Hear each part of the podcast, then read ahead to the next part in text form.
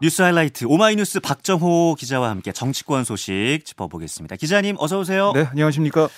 국회 이태원 참사 국정조사 특별위원회 활동 기간이 11월 24일부터 이제 내년 1월 7일까지. 근데 출범한 지 한 달이 지났고 이제 2주 좀 넘게 남았는데 어제 첫 현장 조사에 나섰죠. 네, 어제 현장 조사는 야 3당, 그러니까 민주당, 정의당, 기본소득당만 참여할 예정이었지만 그저께 유가족 면담 이후 국민의힘이 특위에 복귀하면서 그랬죠. 정말 우여곡절 끝에 여야 합동으로 진행이 됐습니다. 네. 민주당 소속 우상호 특위위원장을 비롯한 특위위원들 먼저 녹사평역에 마련된 시민 분향소를 찾아서 조문했어요. 분향소에 있던 유족들은 울음을 터뜨렸고 음. 일부는 뭐 국정조사 진실 규명 구호도 외쳤고 예, 예. 또왜 이제 왔느냐 음. 이런 고함도 들렸습니다.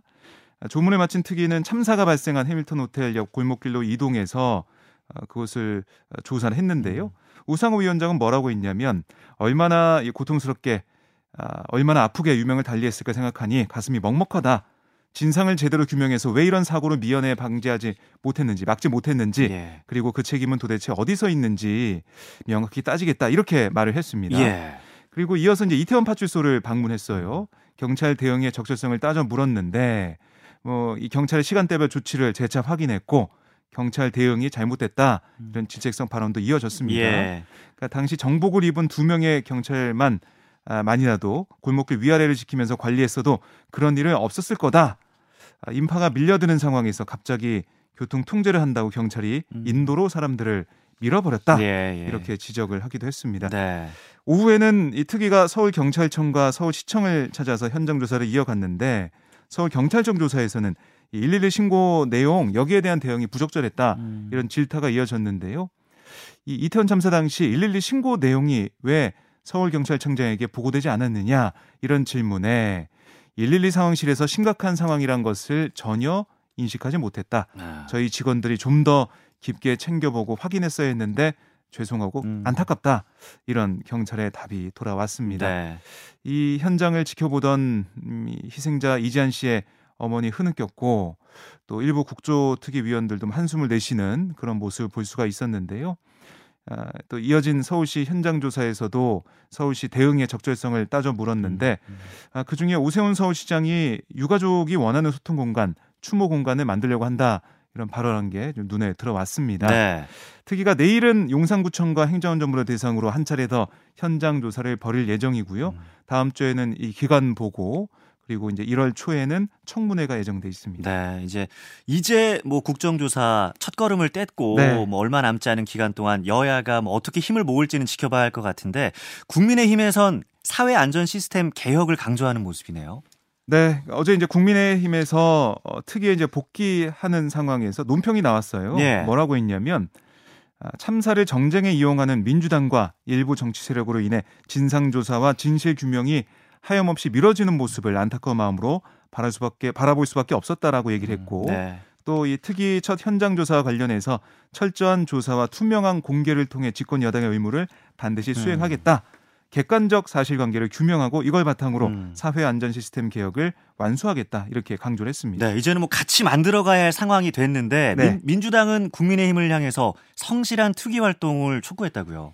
네, 이 여당 위원들이 뒤늦게 특위에 합류한 거 이거 환영하면서도 음. 복귀 결정에 원활한 이 진상 규명을 방해함으로써 뭐 정부의 책임론을 회피하려는 의도가 있는 거 아니냐 이런 우려도 있는 건데요. 예. 민주당이 이제 내실 있는 국정조사의 필요성을 강조하고 나선 거 그러니까 이태원 참사와 관련해서 여권에서 나온 그동안의 발언, 음. 뭐 태도 이런 게 진상 규명과 거리가 먼 게 아니냐 이런 판단이 있는 거예요. 예. 그러니까 한덕수 국무총리가 최근 기자간담회에서 이태원 참사 당시 생존하고도 극단적인 선택을 한 10대 학생에 대해서 본인이 좀 더 굳건했다면 좋았을 거다. 이런 언급, 이것도 예. 계속 지적을 받고 있는데 이런 논란이 된 발언에 대한 진심 어린 사과 등이 없이는 제대로 된 진상규명 의지가 있는지 의심받을 수밖에 없다라는 게 민주당의 시각입니다. 예, 예. 이재명 대표가 어제 당 최고위원회에서 뭐라고 했냐면 먼저 인간이 되라는 아, 말이 있다. 예. 안전에 대한 국가의 책임, 음. 국민의 피눈물에 공감하지 못하는 정권은 폐륜 정권이다. 음. 이렇게 비판을 했습니다. 네. 자, 뭐 여야가 함께 힘을 모아서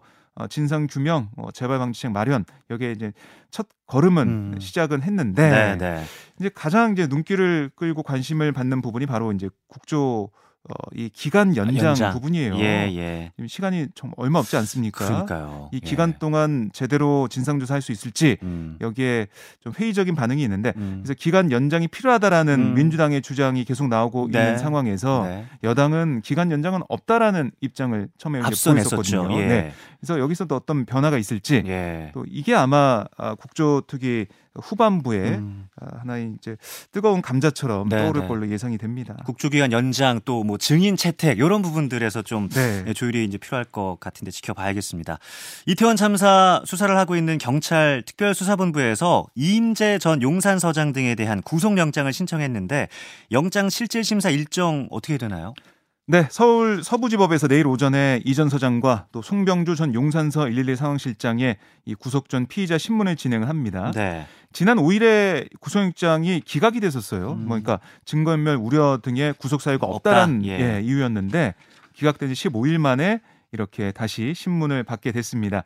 아, 첫 구속영장에서는 이전 서장의 업무상 과실치사상 혐의만 적용됐지만 이번에는 자신이 실제보다 48분 일찍 현장에 도착했다라고 허위로 기재된 예. 상황 보고서를 직접 검토하고도 바로잡지 않은 혐의가 추가가 됐어요. 네. 그리고 이제 박형 용산구청장과 최원준 용산구청 안전재난과장의 이 구속 전 피의자 신문도 원래 이게 내일 같은 날에 열릴 예정이었는데요. 예. 26일 오후 2시로 연기가 됐습니다. 음. 아, 왜냐하면 박 구청장이 코로나19 확진이 됐어요. 아. 그래서 25일 0시까지인 자가격리 기간을 예. 보류해서 미뤄지게 됐습니다. 음. 박 구청장은 헬로윈 기간 안전사고 예방대책 수립에 소홀했고 또 참사에 부적절하게 대처한 혐의를 받고 있는데 특수본은 박 구청장이 수사를 앞두고 휴대전화를 교체하는 그러니까 어떻게 보면 증거인멸을 시도한 정황도 영장에 적시를 한 걸로 전해지고 있습니다. 네. 특히 이제 경찰과 구청 등 여러 기관의 과실이 모여서 참사를 키웠다라는 공동 정범 법리 구성에 음. 특수본이 힘을 어, 쏟아서 이번에 영장도 같이 신청을 한 건데요. 예. 이들 이제 공동 정범으로 묶인 만큼 영장을 일괄 신청해서 이게 이제 받아들여지느냐 이게 음. 관건이죠. 예. 만약에 영장 발부가 된다면 이 특수본의 이제 수사에 힘이 실리면서 윗선 수사로 탄력이 붙을 수가 있지만 음. 기각이 되면 특수본 그동안 뭐 했냐 아. 책임론까지 나올 것으로 예상이 됩니다. 네. 그리고 어제 이 소식도 굉장히 눈에 띄었는데 한덕수 국무총리가 분향소에 방문했던 그날에 무단 횡단을 했다는 이유로 경찰이 신고가 됐어요. 네. 그러니까 그저께 에, 지난 어 19일 예. 서울 용산구 녹사평역 인근에 마련된 이 이태원 참사 합동 분향소 여기를 한 총리가 예고 없이 방문했어요. 그렇죠. 그런데 유족들이 한 총리를 향해서 정부에 이제 공식 사과 음. 요구하는 모습 그리고 이제 대통령의 입장이 뭐냐라고 물어보면서 항의라는 네. 그런 상황이 있었거든요. 네. 근데 한 총리가 그 항의를 듣고 뭐 질문을 듣더니 한 30초 정도 가만히 있다가 그냥 발길을 돌려버렸습니다. 수고하십시오. 네. 예. 그러니까 뭐 허나나 아니면은 어떤 조문도 없이, 예, 없이. 그냥 돌아선 모습이었는데요. 그러니까 기자들도 그 자리에 있다가 한 총리에게 여러 가지 뭐 질문을 던졌습니다. 음. 뭐 어떤 말씀을 하고 싶어서 오셨냐? 이상민 장관 사태에 대해 어떤 의견이냐 이런 질문을 했는데 예. 여기에 대해 한 총리가 뭐 짧게 대답을 하면서 차를 타는 상황 음. 그때 횡단보도를 건넜었는데요. 네. 그때 이제 빨간불이었다는 겁니다. 빨간불에 횡단보도를 건넌 한 총리 일부 차량이 한 총리 일행이 무단 횡단하니까 뭐 멈춰서는 모습도 있었어요. 네. 그래서 한 누리꾼이 그저께 온라인 커뮤니티에 올린 글에서 한 총리가 이렇게 무단 횡단한 것과 관련해서 국민 신문고를 통해 서울 용산경찰서에 신고했다 음. 이렇게 얘기를 했는데 네. 대한민국 대통령의 제1의 제1위 보좌기관으로 대통령의 명을 받아 행정부를 통과라는 통화라는 중차대한 직무를 수행하고 있음에도 아나무인으로 행동한 거 음. 참으로 개탄스럽다. 음. 이런 또 비판도 했습니다. 한덕수 총리 측의 입장도 나왔나요? 네, 총리실이 공지를 했습니다. 뭐라고 했냐면 한 총리는 현장에서 근무 중이던 용산경찰서 경찰관의 지시에 따라서 예. 횡단보도를 건넜다. 아. 그러니까 이게 빨간불 상황이었지만 음, 음. 건너라는 경찰관의 지시가 있었으니까 음. 어, 이법 위반이 아니다 아. 이런 해명으로 풀이가 됩니다. 사실 근데 굉장히 뭐 급박한 상황이 아니었고 굳이 빨간불에 뭐 달려오던 차들도 이렇게 멈췄잖아요. 예. 그렇습니다. 위험했던 상황이죠. 위험했죠. 네. 모양새는 좋지 않아 보였습니다. 그러니까 질문에 예. 이제 충분히 대답을 하면서 음. 파란불이 음. 켜지면 건너면 되는데 아무리 경찰관이 지시라고 건너라고 하더라도 그러니까 다급한 상황이 아니었는데 그렇습니다. 예, 예. 그런 지적이 나오고 있습니다. 그렇습니다. 어, 여야가 합의한 국정조사 시작을 했지만 아직 이제 내년도 예산안 처리가 아직도 안 되고 있어요. 김진표 네. 국회의장이 다시 한번 처리 시한 최후 통첩을 했는데 이 최후 통첩도 지금 뭐 몇 번째죠 벌써? 예. 이게 이제 디데이를 제시한 게 이번이 다섯 번째예요. 다섯 번째. 계속 이제 예. 미뤄져 온 건데요. 김 위장이 어제 오후 입장문을 통해서 23일, 그러니까 내일 오후 2시 본회의를 개최해 예산안 처리에 나설 거다 음. 이렇게 설명을 했습니다. 그러니까 내년도 예산안에 대한 교수단체 간 합의가 이뤄지면 이 합의안을 처리하고 음. 합의가 이뤄지지 않으면 본회의에 부의된 정부안 네, 또는 네. 민주당 수정안을 처리할 예정이다 아. 이렇게 못을 박았습니다. 김 의장의 어떤 의지가 확고해 보이는데 네. 꽉 막혀 있는 예산안 협상 좀 어떻게 물꼬가 튈까 어떻게 보세요? 우선 어제 이 주호영 원내대표, 박홍근 원내대표가 공개적으로 발언한 것을 보면 글쎄요 물꼬가 튀긴 쉽지 않아 보이는 음, 상황이에요. 네. 그러니까 왜냐하면 주호영 원내대표 말을 들어보면 이 경찰국가 인사정보관리단 예산 문제 또 지역상품권 법인세 부분에서 진전이 없어서 홀링된 상태다 이런 얘기를 했거든요. 네. 그리고 예산은 정부 동의가 필요한 부분이고 증액은 또 정부 동의가 필요한 부분이기 때문에 정부 의견을 안 듣고 우리가 일방적으로 할 수 없다 뭐 이렇게도 얘기했어요. 아, 그리고 박홍근 원내대표도 이제는 집권 여당인 국민의힘이 결단해야 된다. 아, 이렇게 얘기하면서 아, 또다시 용산의 깨알 같은 지침에 국회 예산안 처리가 더 이상 지연되지 않길 바란다. 음. 이렇게 강조했고 그러니까 두 당이 예. 상대방을 예. 향해서 좀 어떻게 보면 양보해라 이런 음. 얘기를 하고 있는 상황인데 다만 지금 정치권에서는 좀 잠정적인 합의안이 나와 있다라는 얘기도 나오고 어, 있어요. 예, 예. 그래서 법인세 부분 최고 세율을 현행 25%에서 24% 1% 포인트 낮추는 안 여기다가 이걸 받는 대신에 3천억 원 초과 과세 표준 상향 조정 필요했다. 뭐 이런 음. 얘기가 나오고 있고요. 예. 그리고 경찰국 등 예산은 정식 예산으로 편성하되 그간 문제 삼았던 뭐 이 명분을 어, 살려주기 위해서 음, 음. 행정안전부 장관을 치안 행정에서 배제토록했다 뭐 네. 이런 얘기도 나오고 있는데 네, 네. 이건 또 계속해서 돌아다니고 아. 있는 뭐 이 잠정 합의안 정도니까 예. 어떻게 확실하게 뭔가 아, 합의안이 나올지는 오늘 좀 봐야 될것 음, 같아요. 네. 오늘 밤까지 합의가 돼야 뭐 시트 작업, 그 음. 예산 명세서 작업을 거쳐가지고 내일 처리가 될 수 있거든요. 음. 오늘까지 좀 지켜봐야겠습니다. 네, 알겠습니다. 내일 아침에는 이 소식 합의 소식을 좀 전해드릴 수 있을지 예 모르겠습니다. 지켜봐야겠고요. 네.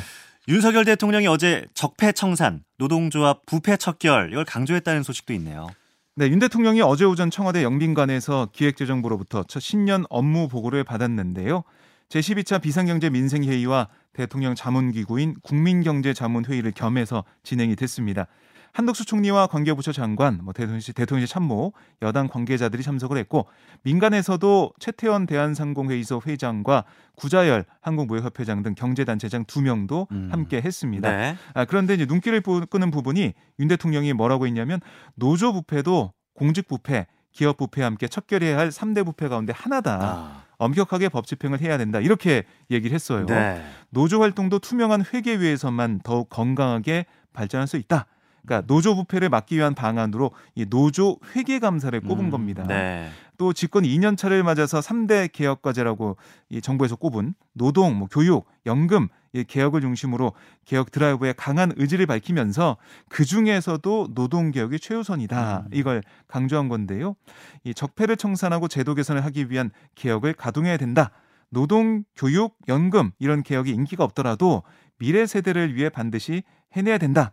이렇게 강조를 했는데 예. 적폐 청산이라는 음. 이 내용 이현 정부의 기조로 새롭게 내세운 게 이번이 사실상 처음이거든요. 예. 이 부분이 눈길을 끌고 어, 대통령실이 또 추가 설명을 했어요. 그러니까 전임 문재인 정부가 국정농단 수사 등을 통해 내세웠던 적폐청산과는 다른 개념이다 이런 어, 얘기를 하던데 예. 그러니까 3대 개혁 특히 노동 개혁을 우선 주문한 것을 주목할 필요가 있다. 견제받지 못한 조직은 부패하기 마련이다. 음, 음. 이렇게 노동 개혁을 재차 네. 아, 강조한 모습이었습니다. 아, 노동계에서는 어떻습니까? 뭐 우려의 목소리가 나오고 있죠. 네, 그러니까 이 특정 어떤 비위 사건 계기도 없는 상황에서 예. 대규모 뭐 집단을 노동계를 부패 세력으로 규정하고 예, 예. 대통령까지 나서서 대대적인 공세를 취하는 거 어. 이거 좀 그동안 보지 못했던 모습이다라는 지적이 나오고 있는데요. 특히 민주노총의 항산진 대변인 어떤 얘기를 했냐면 민주노총은 노동조합의 생명인 자주성을 지키고 유지하기 위해서 정부에서 지원하겠다는 돈도 일절 거부하며 조합원들의 피와 땀의 대가인 조합비로 투명하게 민주적으로 운영해왔다. 음. 이런 뭐 현행 노조법이 정한 기준에 부합되게 자체 규약과 규정을 통해 엄격하게 관리되었다라고 음. 설명을 했는데 네. 그런 상황에서 역대 어느 정권도 시도하지 않은 것을 이렇게 하고 어. 있는 모습 어, 이거는 좀 문제가 있다라는 예. 취지의 비판을 했어요. 네. 그러니까 전문가들도 노조 단결권 침해가 아니냐라는 비판을 내놓고 있는데요.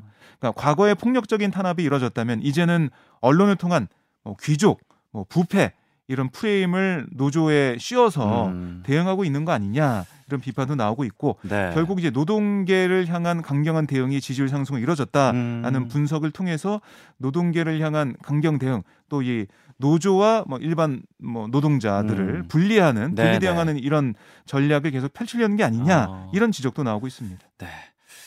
정의당은 안전운임제를 연장하기로 한 대국민 약속을 지키라 이러면서 정부 여당의 안전운임제 폐지 움직임을 비판했죠. 네, 정의당의 이은주 원내대표와 심상정 의원이 어제 국회에서 주호영 국민의힘 원내대표를 만났어요. 네. 그이 원내대표가 아, 이렇게 회동 이후에 어떤 얘기를 했냐면 오늘 주된 내용은 화물연대였다. 음. 아, 윤 대통령이 계속 노동개혁을 얘기하는데 열어놓고 대화를 시작해야 한다는 걸 강조했다라고 회동 내용을 전했고 또 이 노란 봉투법 제정을 위해서 손배 가압류 당사자인 하청 노동자들이 20일 넘게 단식하고 있는데 정부 여당이 역할을 해야 되고 빨리 법안 소위가 잡혀야 된다 이렇게 주장을 했습니다. 예. 그리고 심상정 의원도 안전 운임제 일본 시한이 9일 남았다. 네. 아, 이 국회 국토교통위원회에서 통과된 지 열흘이 넘도록 음. 이 일몰 연장안이 법사위에서 논의되지 못하고 있다. 음. 또 정부와 대통령 입장이 완강하다라고 지적을 했고 여당에서 안전운임제 연장에 대한 대국민 약속을 지키라는 말씀을 드리러 왔다. 음. 아, 이 안전운임제 화물 노동자들의 최저 생계비고 생명줄이다. 예, 예. 안전운임제를 없애겠다는 거 화물 노동자를 사지로 내모는 거다라고 음. 비판을 했는데요. 네. 그러면 시간이 얼마 안 남았기 때문에 그렇죠. 예. 9일 오늘 뭐 올해까지. 8일 예, 예. 지나면은 끝나는 거거든요. 음, 음. 여기에 대한 노동계 특히 이제 정의당을 비롯한 야당의 경각심이 음. 커지고 있는 상황입니다. 네. 또 얼마 전 국민 패널 100명이 참석한 국정과제 점검 회의도 그렇고 청년들과의 간담회도 그렇고 윤석열 대통령이 이제 소통에 공을 들이고 있는 모습인데 정작 신년 기자회견이 내년에 없을 수도 있다고요.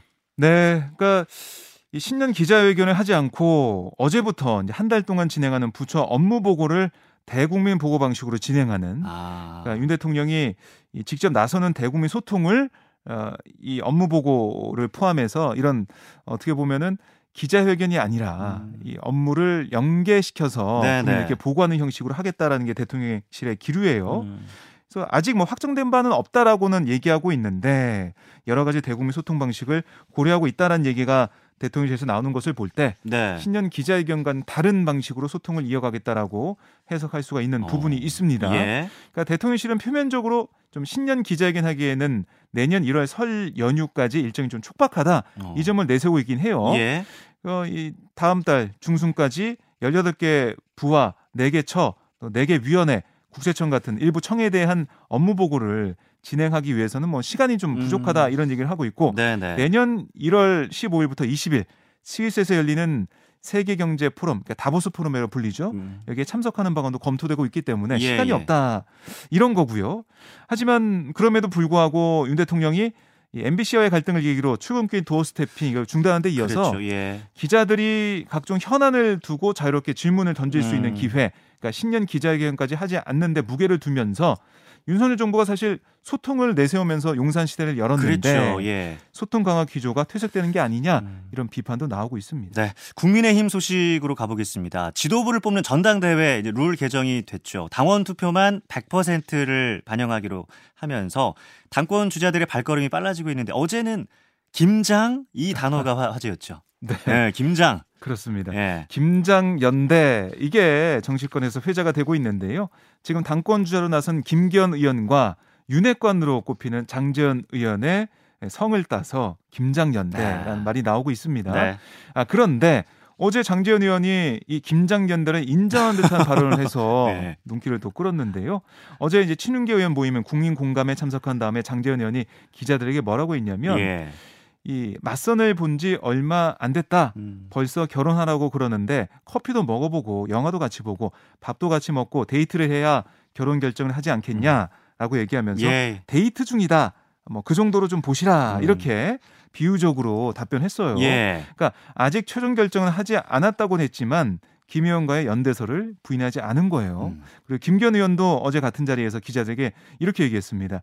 연대를 공식화 선언할 계획 자체가 없다. 음. 김장 담그면 되지 김장 담근다고 선언하고 김장하냐. 음. 어, 이렇게 예, 또 비유를 통해서 얘기를 했고 네. 잘 담가서 맛있게 식단에 올려서 국민들의 건강과 정치권에 영양분이 음. 잘 공급될 수 있게 하겠다 이런 의지를 보였는데요. 예. 그러니까 이 김장 연대가 실체가 있다는 게 사실상 그렇죠. 확인된 셈이잖아요. 예. 그래서 윤 대통령의 복심인 장재현 의원이 음. 김기현 의원을 뭐 지원하고 있는 게 아니냐 음. 뭐 이걸 두고 윤심의 향방이 김기현 의원에게 향한 게 아니냐 어. 이런 해석도 일각에서 나오고 있고 네.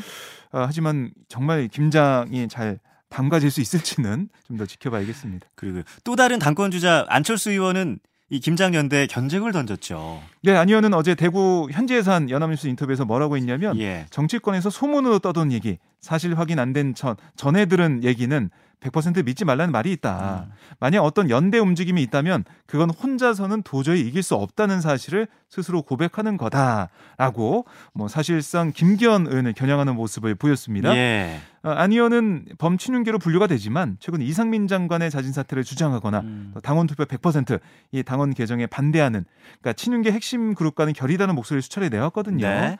그 상황에서 이 김장 연대가 가시화되자 여기에 견제구를 던진 걸로 풀이가 됩니다. 네, 오늘 소식 여기까지 나누겠습니다. 오마이뉴스 박정호 기자 고맙습니다. 고맙습니다.